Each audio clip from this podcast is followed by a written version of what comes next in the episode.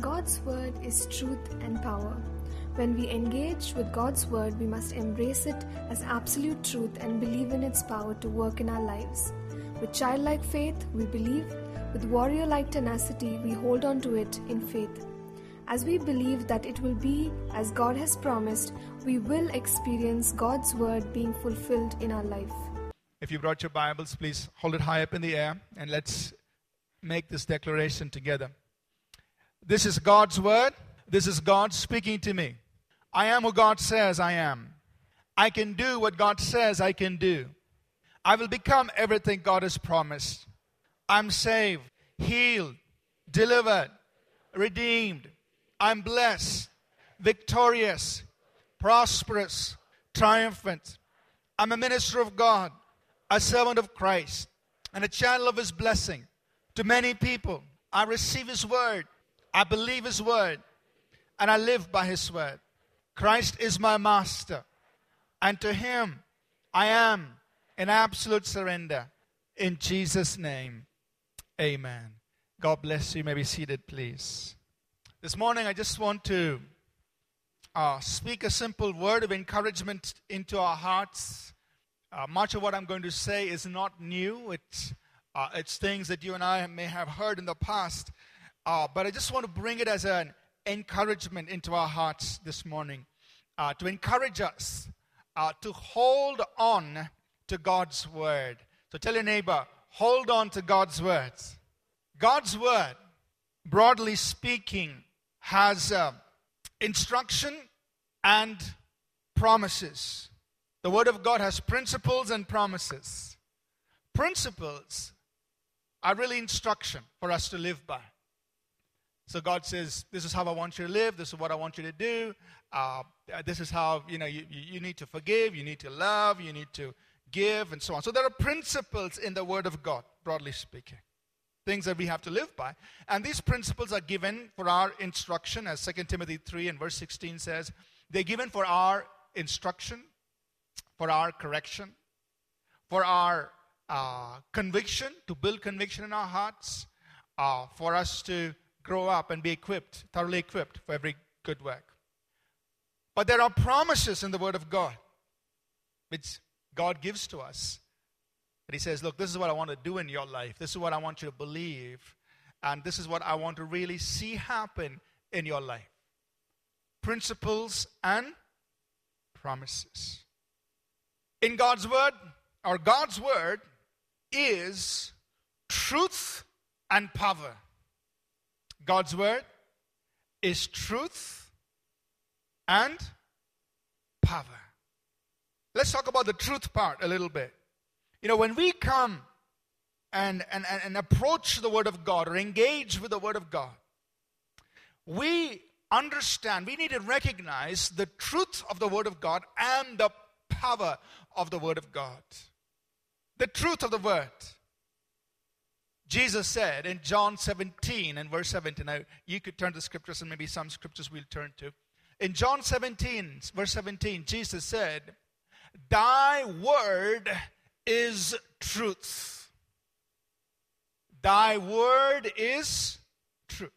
So when we approach the word of God, we engage with the Word of God, when we read the Word of God, we must recognize that the Word of God is truth. Jesus said, Thy word is truth. So when I read my Bible, I'm reading truth because the Bible says that God cannot lie. Right? Look at some scriptures. Numbers 23 and verse 19. you're familiar with this, we'll just make mention of it. Numbers 23, verse 19. What does it say? God is not a man that he should lie, neither the Son of Man that he should repent? Hath he said, and shall he not do it? Hath he spoken, and shall he not make it good? God is not a man that he should lie. so when we read the word, when we open up the Bible and meditate in the word and engage with the word, this is our first premise. This is the bottom line that where we start. Thy word is truth. God what I'm reading, this is truth. Thy word is truth. Why? Because God is not a man that he should lie. God's not a man that he should tell lies. Uh, he's not a man that should alter the things he's spoken. He's not going to go back on it. Or as Titus chapter 1 and verse 2. Titus chapter 1, verse 2 says, God that cannot lie. There are some things God cannot do. We normally say God can do all things. There are some things God cannot do. God that cannot lie. God is truth, there is no lie. God is light, there is no darkness. God that cannot lie has promised us eternal life. Titus chapter 1, verse 2. Psalm 89 and verse 34. Psalm 89, verse 34, it says this God says, My covenant, my covenant, I will not break, nor alter the thing that has gone out of my lips. my covenant I will not break nor alter the thing that has gone out of my lips.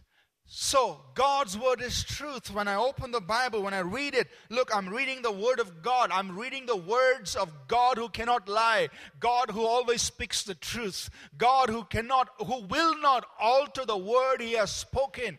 This is truth. Amen. God has called us in order to experience the kingdom of God, God has called us to be both childlike and warrior like. We have to be both. Jesus said in Matthew 18, unless, uh, verses 1, 1 to 4, unless you become like little children, you cannot enter the kingdom. It takes childlikeness to enter in and experience the things of the kingdom of God. But he also said, We've got to be warrior like. Matthew 11, verse 12. We'll come to this a little later. Where he said, The kingdom of heaven where suffers violence, and the violent take it by force. So I need to know that I'm called to be childlike. When I look at the word, I, ex- I extend a childlike faith, childlike trust in the word of God because his word is truth. Amen? I just trust. This is the word of God. This is God speaking. I trust that word. His word is truth. But his word and his word is also power. His word is truth, but his word is also power. What we must, when we engage with the word of God, what we must understand is that there is power inherent in God's word for it to be fulfilled, for it to be accomplished.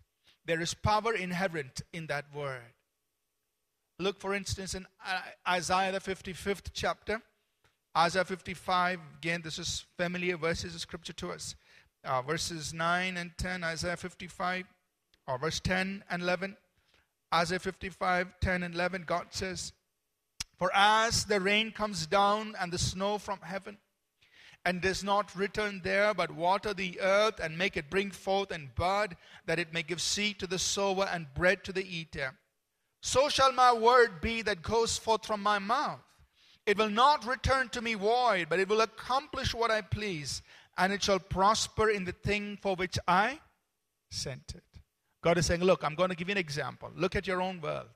Just like the rain that comes from heaven, it waters the earth it, and, and, it causes the earth to produce. Uh, the rain doesn't fall down for nothing. It, there's some impact, there's some effect of that rain. He says, likewise, in like manner, the word that I speak, he says, the words that I speak, they will they will cause something to happen. It shall not return to me empty. It will not come back to me unaccomplished. He says, but the words I speak, they will prosper and the thing for which I sent it. They will accomplish what I sent it to accomplish. So God's word has been designed to produce. And it is it carries power inherent in that word to cause that word to come to pass. Hebrews 4 and verse 12. We know this scripture, Hebrews 4, verse 12. For the word of God is alive and powerful The Word of God is alive and God's Word is living. It's powerful. It's, it, it carries the power of God. Or Jesus spoke or uh, used this analogy. He said, you know, a, a farmer went out to sow. He sowed seed on the ground. And he said in Luke 8, verse 11, the seed is the word of. So God's word is like seed. Many of you may have held seed in your hand. I don't know what kind of tamarind seed or mustard seed. Most most of the time you're familiar with that. The seed, when you put it, when you hold it in your hand, it's so small, it almost seems lifeless. And you think like, oh, well, out of the seed, something is going to come. Out of the seed, a big tree is going to come. Sometimes it's, it's unimaginable. But then you take that seed, you sow it, you put it in the ground, it germinates and it springs up after some time. Because spring up and a plant, a tree comes out of it.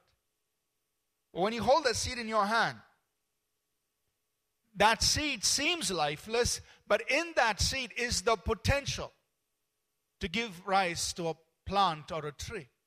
And God says, That's how my word is. The seed is the word of. So when you and I read the Bible, when you and I engage with the word, we must engage with, a, with this conviction that it is truth, but it is also the power of God. The word is not just letter. You know, you open the Bible, or you know, nowadays you might see it in electronic form. You're reading letter, but it's not just mere words. It's not just mere letter. It's the Word of God that is truth, and it's the Word of God that is power. It contains, it's a carrier of the power of God. Amen? Inherent in that word is power. And the power of that word can cause things to happen in my life, in your life. I like to look at it this way. If you go with me to Hebrews chapter 11 and verse 3, we'll just look at two verses of scripture there in Hebrews. Hebrews chapter 11 and verse 3. The writer of Hebrews says this By faith we understand that the worlds were framed by the word of God so that the things which are seen were not made of things which are visible. By faith, we understand. Faith is not ignorance. Faith brings understanding that doesn't come from natural means. By faith, we do understand. Some people say, You understand how God created? Well, I absolutely understand. My faith gives me the understanding, it gives me the conviction, it gives me the knowing that the worlds were framed by the Word of God that the entire entirety of creation, all of this universe came in existence, was constructed, was formed, was assembled, was put together, was framed by the word of God. So that everything in this visible came out of the invisible. Everything in the natural came out of the spiritual. Everything that's in our material world came out of the immaterial Word of God. So here's how I like to look at it. If God's Word has so much power that it created everything, I'm sure it has enough power to create in my world, in my tiny world. It can bring into being it can bring into existence what does not exist in my world. Do you believe that? If the Word of God had so much power, it brought everything in all of creation in existence. I believe there is enough power in the Word of God to bring into existence what does not exist in my little tiny world. It can form, it can construct, it can shape, it can bring into existence. Because the Word of God is that spiritual material that causes things to come into pass in this natural world, to come into existence. So there is enough power in the Word of God to create to bring into existence what does not exist in your life, in your worlds. Do you believe that? Maybe in your world, in my world, right now. Maybe uh, there is an absence of blessing and, and, and, and I'm, I'm, I'm struggling financially uh, and I'm not seeing enough sufficiency. Or maybe there's confusion, there's an absence of peace. Maybe there is hopelessness, there's an absence of hope. Maybe there is sickness, there's an absence of health. Maybe whatever. There could be so many things that are absent. But there is enough power in the Word of God to bring into existence what does not exist in your world. Amen. In Hebrews chapter 1 and verse 3, the Bible says, talking about Jesus, who being the brightness of his glory and the express image of his person, and upholding all things by the word of his power, when he by himself purged our sins, sat down at the right hand of the majesty on high. Notice that little part of that verse. That right now, Jesus is upholding all things by the power or by his powerful word, by the power of his word. What the Bible is saying is that this entire universe is sustained, is regulated, is kept in place by the power of his word, upholding all things by the word of his power or by his powerful word. Now, here's how I like to look at it if this entire universe is being upheld by the Word of God, I'm sure my tiny little life can be upheld by the power of His Word. Do you believe that? Or are you afraid that you're going to go down? That everything in your life is going to fall apart? I'm not going to make it. Or do you have confidence that there is enough power in the Word of God to uphold, to sustain, to regulate, to keep everything in place in your world, your life.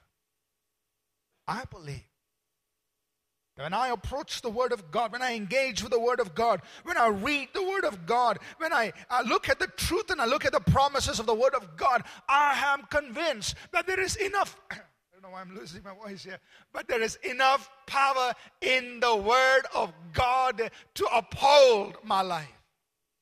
Amen? There is enough power in the Word of God to uphold your life. Your life is not going to fall apart. Your future is secure because God's word has said something about your about your future. Your your health is secure because God's word has said something about your health. The Word of God can uphold your life. There's enough power in that words. Amen. Look at what Paul told the Thessalonians in 1 Thessalonians chapter 2 verse 13. For, for this reason we also thank God without ceasing. Because when you received the word of God which you heard from us you, wel- you welcomed it not as the word of men but as it is in truth, the Word of God, which also effectively works in you who believe. Paul is saying, Thessalonians, he's commending them. He's saying, when you heard the Word of God, which we brought to you, you did not receive it as the word of men. Oh, some man is talking something. No, that's not the way you approach the word. He said, You received it as it really is the Word of God. You esteemed it as the Word of God. This is truth, this is power. And he says, the Word which now effectively works in you who believe. God's Word works. Let's say together God's Word works. See, the Bible is not a boring book. The Bible is not a good piece of literature. The Bible is not a historical document. Uh, the Bible is not just a philosophical uh, work. The Bible is the Word of God, and this Word works in our lives. He says it works effectively, meaning it's putting out divine energy. The power of the Word is being emanated, it's being released into your life and mine. Every time we engage with it, we hear it, we let it get into us, we let it germinate in our hearts. The Word of God is releasing its power into your life and mine, setting us free in areas of bondage, bringing peace where there's confusion, bringing healing where there might be sickness. The Word of God is working. What is it causing? It's causing everything that God is pleased in, it's causing that to be accomplished in our lives. Because He said, It will accomplish what I please, it will prosper in the thing for which I sent it. So that word is working in your life the power of the word, but there, there is more than enough power to create in your world, to cause to come into being things that do not exist. There is enough power in that word to sustain you, to uphold you, and that word is releasing that energy into your life. And in physics, you probably studied this long time ago in school, you know, a one way of looking at at, at light. There, there, are two theories there's a wave theory, and there is the photon theory, the, the energy packet theory, where uh, light is supposed, uh, can, you can consider light to be uh, photons or energy packets. And as those photons impinge on a surface, the energy it carries is released. I like to look at the Word of God that way. But that when the Word of God impinges on my heart and my life, the energy in that Word is released to work in my life. It's causing things to happen to happen in your life, in my life. Amen. Look at some other scripture Psalm 107 and verse 20.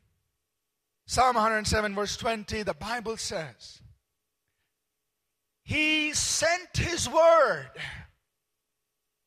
and healed them and delivered them from their distresses.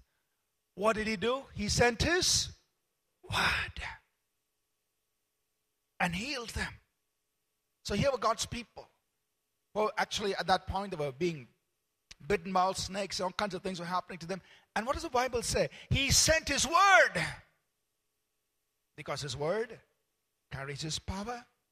His word has more than enough healing power. He sent His word and healed them and delivered them from their distresses. When God wants to bring deliverance in your life and mine, when God wants to bring healing in your life and mine, what does He use? He sends His words. His word. There is enough power in that word to bring healing to you and me. Proverbs chapter 4, verses 20 through 22.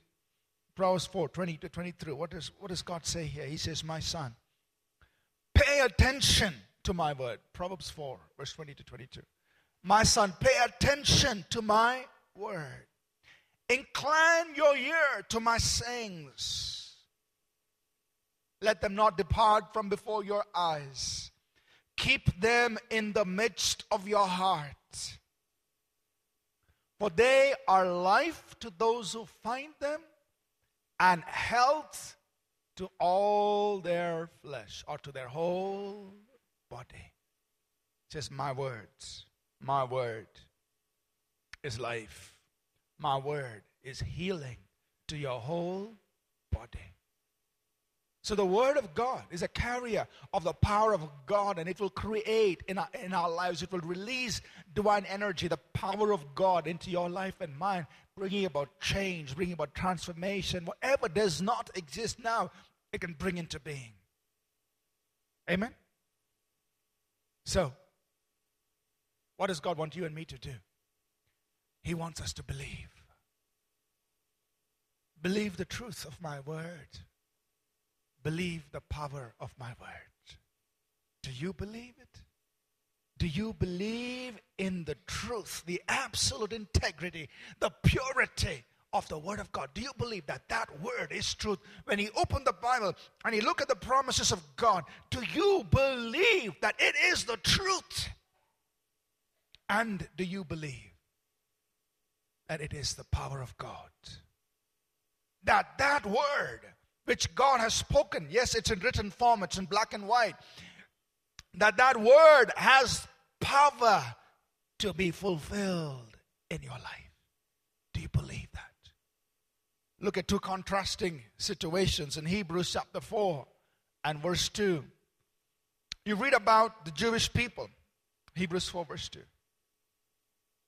It says, And the gospel and the word that was preached to them, for unto us was the gospel preached as well, as well as unto them. But the word preached to them did not profit them, not being mixed with faith in those who heard it. See, the problem was not with the word. The word is truth and the word is power. But it didn't do them any good. Didn't profit them, didn't benefit them. It, it, it was like, it just was meaningless to them. Why? Not because there was some defect in the word, but it says it the word preached to them did not profit them. Why? Not being mixed with faith. They didn't take hold of the word.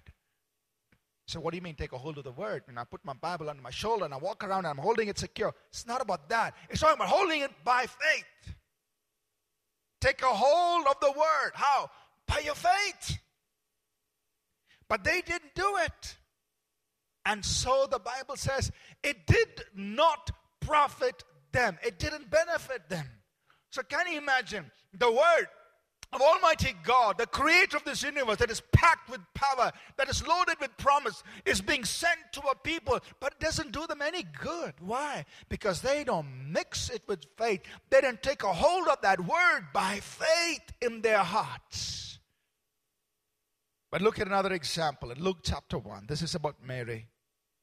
The angel comes to her and speaks what we could call maybe an unbelievable word or an incredible word, meaning it's like far fetched. What is Mary's response? Luke 138. Then Mary said, Behold, the maidservant of the Lord.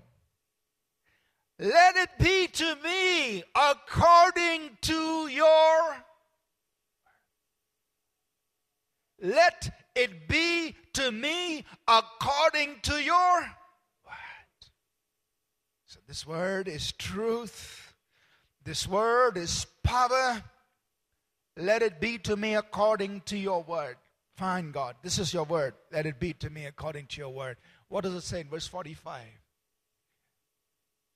Elizabeth, speaking by the Spirit of the Lord. The Holy Spirit is coming on her. So this is God speaking through Elizabeth. She says, she tells Mary, Blessed art thou who believed,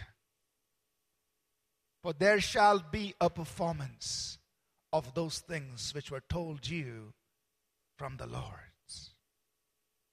Blessed are you who believed. Mary, you heard the words it was really far fetched. It was incredible. It's unbelievable. But yet you responded, Let it be to me according to your word. And so, Mary, blessed are you who believed, because there will be a performance. There will be this word coming into fulfillment. There will be a demonstration of that word. Blessed are you who believe, but there will be a performance of that which God has spoken to you. Why? Because you believed. Because you believed. Do you believe? See, God has spoken concerning all the areas of our lives. He has given us His words. For our future, what did God say about our future? Look at all these verses.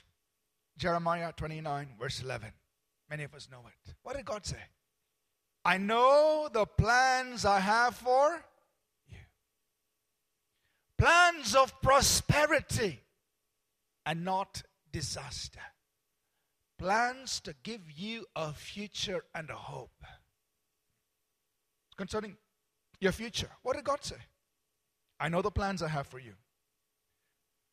Some of us today may be trapped in a situation in life. Saying, God, how did I get in here? I'm trapped. I can't get out. And you and, and when you're trapped, hopelessness sets in. Question Do you believe the word of God? What did God say? I know the plans I have to give you a future and a some of us may be worse than a trap. We are down at the bottom of the mighty pit. It's like God, I could never have I could never go lower than this in my life today. Do you still believe the word of God? I know the plans I have for you plans of prosperity and not disaster, to give you a future and a hope. Will you believe the truths of the word and will you believe the power of that word? Will you believe that God is not a man that he should lie? Even though you find yourself at the bottom of a miry pit, do you still believe that God cannot lie? And do you believe that there is enough power in that word to bring you out of that miry pit and set your feet upon the rock, like he says in Psalm 40, verse 1? Do you believe God's word can do it? Or do you just give up to hopelessness and despair and, and, and just give up on life? Or will you be childlike and say, God, I believe in the truth of that word. I believe in the power of that word. I can't necessarily understand everything, but I believe your word is truth, your word is power. What did God say about our future? He said in Proverbs 4 and verse 18 The, pro- the path of the just is like the shining sun that shines brighter and brighter unto the perfect day. What did he say? The path of the righteous is like the shining, sun. It, it's going to get brighter and brighter. Right now, maybe you're in a place where everything is so dark, it's pitch dark. You can't see. But do you believe the word? Do you believe that your path is going to get brighter and brighter? And that things will become clearer as you keep walking with God. Do you believe that? Or do you say, God, this is so dark? Where are you, God? You're light, I'm in darkness. Nothing makes sense, nothing is moving. Or do you believe what His Word says? What does His Word say about your future? Psalm 37, 23, 24. The steps of a good man are ordered by the Lord because he delights in his way. Though he fall, he will not be utterly forsaken because the Lord upholds him. Do you believe that for your future? That your steps are being ordered by God? That God actually delights in what's happening with your life and your future? Do you believe that? And do you believe that even if you were to make a mistake, God will hold you up? He will not forsake you. Do you believe that? His word is truth. Do you believe? And that that word will truly work in your life. It's not just a promise you underline in red and colored in yellow. It's more than that its truth and its power. It will work in your life. You will have a performance of that word if you believe. Do you believe? Like it says in Psalm 138, verse 8, that the Lord will perfect what concerns me. The Lord will perfect, Psalm 138, verse 8, that which concerns me. That means he will unfold it, He will make it to come to pass. He is not going to leave me half baked, half cooked, abandoned me and saying, Sorry, man, you're tough material to work with. Find somebody else, you know. No, He will perfect that which concerns me. He will unfold his highest and best. He will continue working on me like a potter works on the clay. Even if he has to rework me a few times, it's okay. He's going to make something good out of my life. Do you believe that the Lord will perfect that which concerns you? Concerns your life. Is it truth? Is it power to you?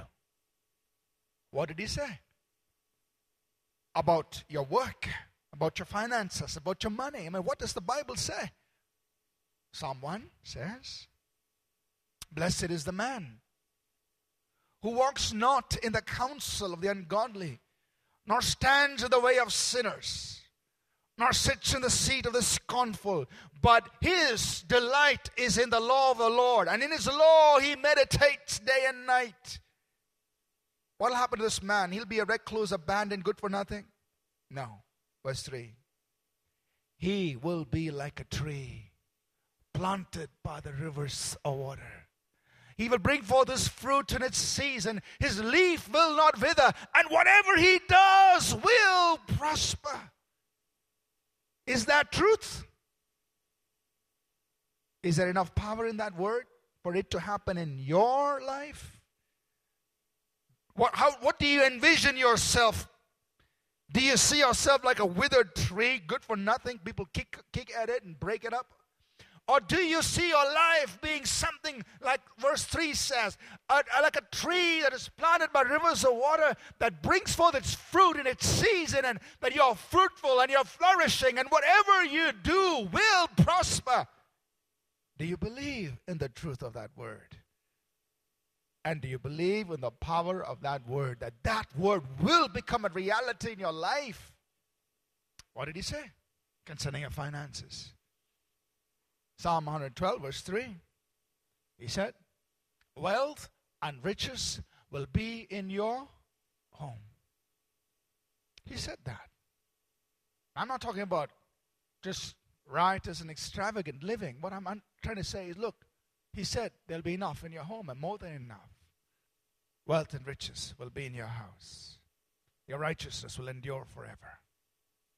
What about your life? Psalm 128, verse 1, 2, 3. Blessed is the man who fears God. Happy you will be, and it will be well with you. Say, God, right now I'm totally miserable and everything's bad. What does the word say? Happy you will be. It will be well with you. You will enjoy the fruit of your labor. Lord, right now, I labor, somebody's enjoying it. His word says, You will enjoy the fruit of your your wife will be like a fruitful wine in your home. So, what does that mean? the wine represents gladness and healing. It says, Your wife will be a source of joy, gladness, and healing in your house. So, Lord, right now it's just the opposite. Do you believe that word? Is that word truth? Is that word power? And your children, like olive plants all around your table, well nourished, strong, virtuous character. Do you believe that? That's his word. What did he say? What does his word say about our family? Right there. Psalm 128. That's his word for your family. That's truth. That's power. In Psalm Proverbs 3, verse 33, what does his word say for the family? He blesses the house or the habitation of the just. Proverbs 3, verse 33. He blesses the habitation of the just. Your house will be blessed. Do you believe that? You say, but I'm living with Potiphar. My children are all like total cannibals, you know, whatever. My house is not a place worthy to be blessed. And I'm the only believer in my house. Listen, Even if you are the only believer in your house, your house is entitled or will be blessed. Genesis 39 2 and 3. The Bible says, And Joseph was in Potiphar's house. And the Lord blessed Potiphar's house for Joseph's sake. God blessed Potiphar's house for Joseph's sake. So it doesn't matter what kind of house you're living in. God will bless your house because you are there. Proverbs 12, verse 7. What does the word say for our family? The house of the righteous will stand. Proverbs 12, verse 7. The house of the righteous will stand. Say right now, there's an earthquake shaking my house. There is doesn't seem like it's going to stand very long.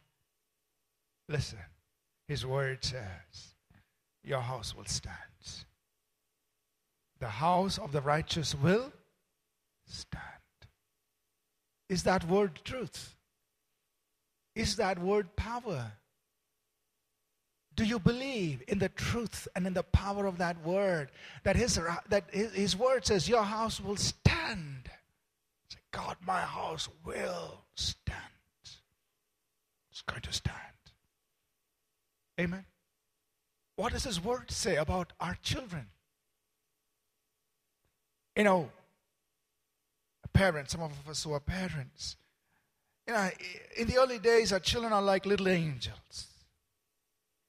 Oh, so beautiful, so wonderful. And then they become, they tend to grow into little brats, you know. So you'll find out when they come into their, you know, maybe just before their teens, they're like little brats and like, hmm. But you can still handle it, it's okay. They come into the teenage years, and that now the brats. Okay, maybe I should mellow down. I'm not saying everybody's like this, but I'm just saying sometimes and you do your best for your children, and then sometimes they just, just go the wrong way. What do you do? Will you still stand before God holding on to His word? What does His word say? Isaiah 54 and verse 13. His word says, All your children will be taught by the Lord, and they will have great peace. Will you hold on to that? At this moment, maybe the wrong people are teaching your children. Right? Maybe it's the drug addict that's teaching your child, or maybe it's I don't know what. And, and, you never thought your kids would get into all of this mess. And then, but then now you're there. You say, God, I did the right things, but I don't know how it all turned out this way. At that moment, would you dare to believe that the word of God is truth and that there is power in that word to still cause a change. Would you still believe it? All my children, would you stand before God and say, God, you have spoken, be it unto me according to your word? Your word says, All my children will be taught by the Lord, not by devils, not by doctrines of demons, not by drug addicts, but my children will be taught by the Lord, and they will have great peace, not confusion, not, uh, you know, uh, whatever anything else the world is causing them, but they will have peace. Would you stand on that word? The Bible says in Isaiah 59 and verse 21 My spirit that is upon you, Isaiah 59, verse 21. My spirit that is upon you, and the word that I have put in your mouth shall not depart out of your mouth, not out of the mouth of your descendants, not, of, not out of the mouth of your descendants' descendants. God is saying, Look, the word that's in your mouth, the anointing that I've given you, will pass on to your children and to your children's children. Would you believe that? And say, God, be it unto me according to your word. You said in your word that whatever you've given me will get on to my children and it'll get on to my grandchildren. I'm wanted to go on from generation to generation. That that's your word, God. That is your truth. That is your promise. I'm holding on to it. His word says, Your children will be mighty on the earth. That's Psalm 112, I think it's verse 2. Your children will be mighty on the earth, not miserable on the earth, but mighty. People who will be movers and shakers, people who will have impact and influence, people who will do something of significance. Your children will be mighty on the earth. You say, God, I take a hold of that word for my children.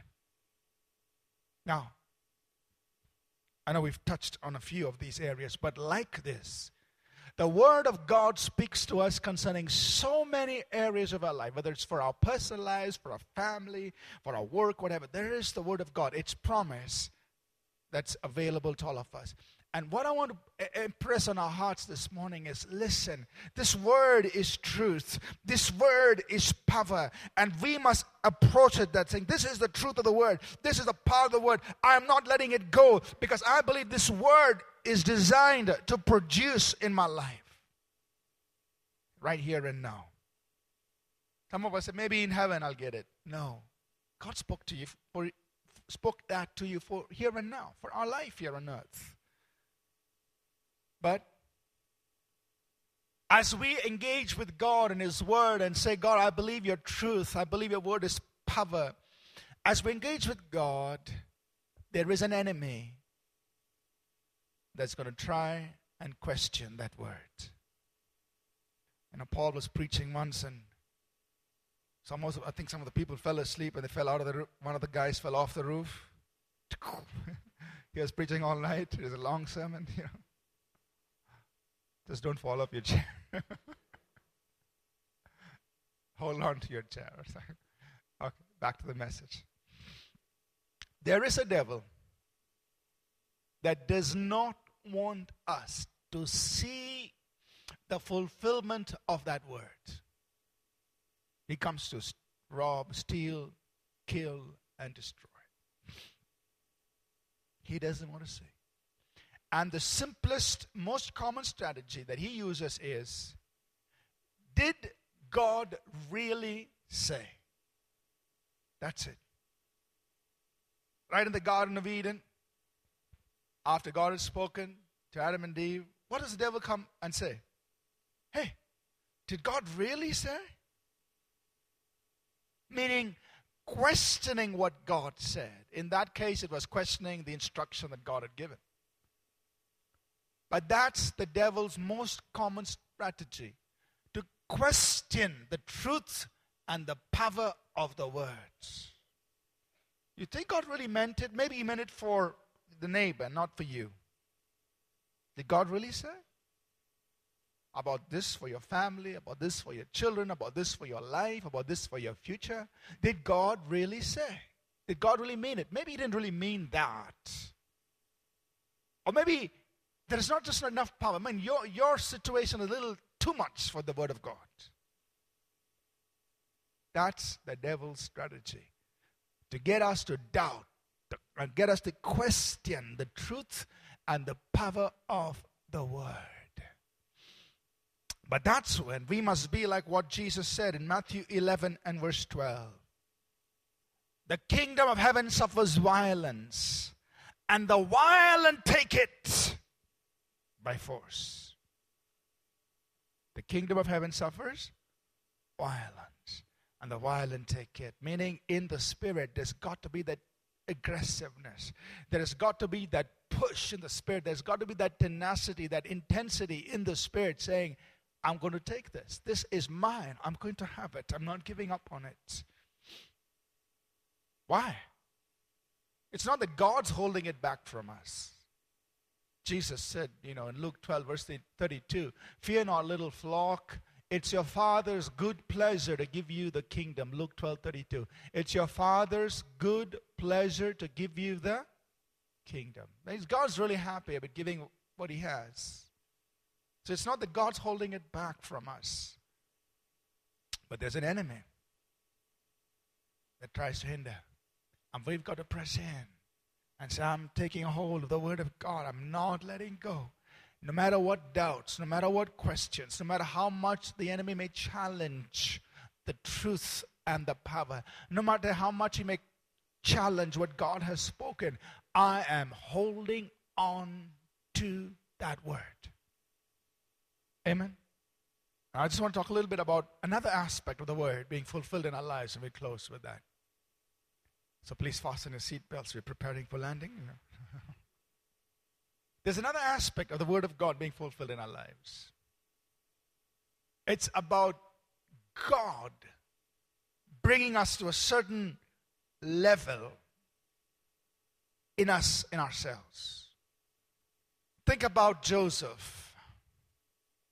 He was probably about 13 years of age when he had the dream, or the dreams, the two dreams about his life. God was speaking to him. The word of the Lord came to him, saying that this is what's going to happen in your future.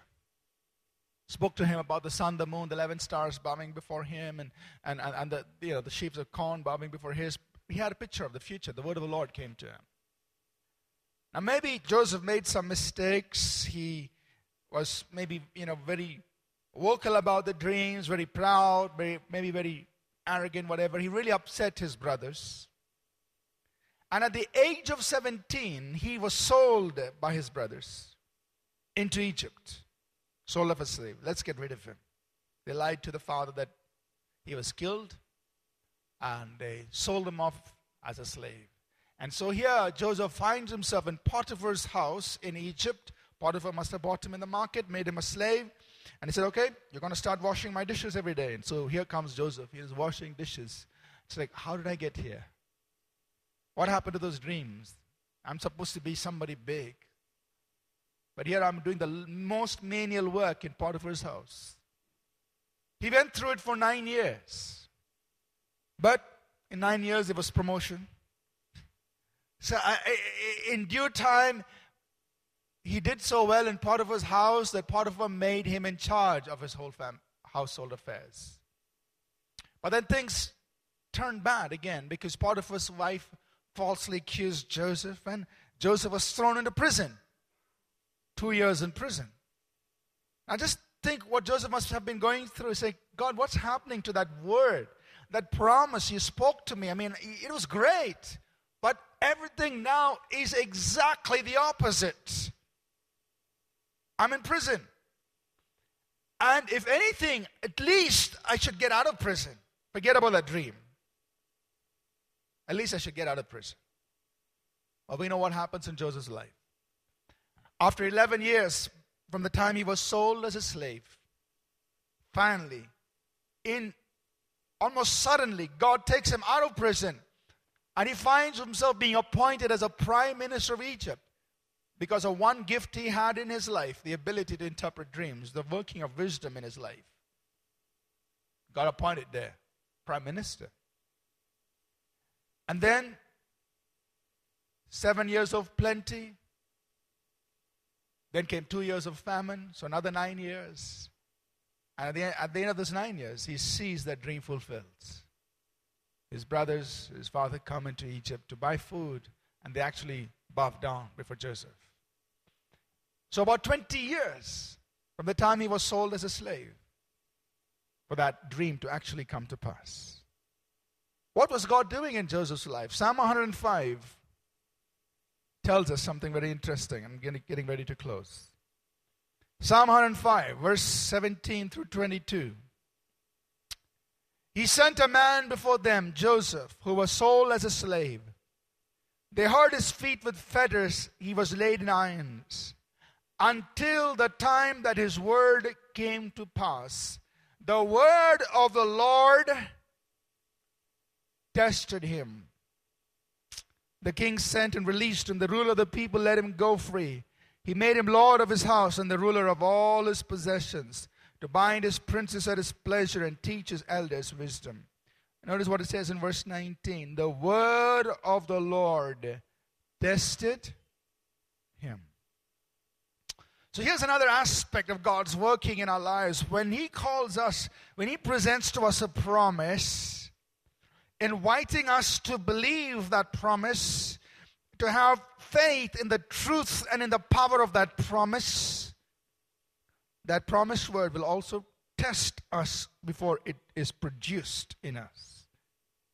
The word of the Lord tested Joseph. Now understand that every test is only an invitation for promotion. Sometimes we don't like tests. Hmm, why is this test? Listen, unless you pass the test in the ninth grade, you cannot go into the tenth. The test is not an effort to keep you in the ninth, it's an effort to promote you to the tenth, but just to ensure you've learned what you needed to learn in the ninth. Every test is an invitation for promotion, but there's got to be a check that you've learned what you needed to learn in that stage of your life.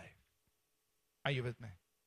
So when you're holding on to the promise of God and you're holding on to the word of God, yes, uh, you know, God invites us to be childlike, to trust that faith. He also invites us to war, war, into the things of the kingdom because there's an enemy that would try to obstruct, try to hinder us from possessing what God wants us to possess. But in that process, God's also saying, I want you to grow, I want you to build strength in your spirit because you're going to go from the eighth to the ninth, but then you need strength to go from the ninth to the tenth. I'm building stuff inside you. So even the word of the Lord tests you, you hold on to that word. You hold on to that word. You don't give up on it. There is no indication, although the scripture doesn't state it explicitly, there is no indication in scripture that Joseph ever got angry with God. There's no writing that he went around kicking out all the utensils in Potiphar's house, saying, I'm so upset with God. Even when he was thrown in prison, he had such a good attitude that the chief of, pri- of, the, of prisons made him next in charge. Must have been doing, must have had a really good attitude. So, all of the scriptures don't state it. We can infer that Joseph, even through all that he was he went through, he kept his faith in God. And he passed the test. He passed the test. So this morning, would you hold on to God's word? This is truth. This is power. Every promise is for you. Hold on to that word. The truth and the power of that word. His word will be fulfilled. Amen. We trust that this message was a blessing to you. We'd love to hear from you. You can email us at contact at apcwo.org also, visit our website www.apcwo.org for additional resources. Thank you for listening and God bless you.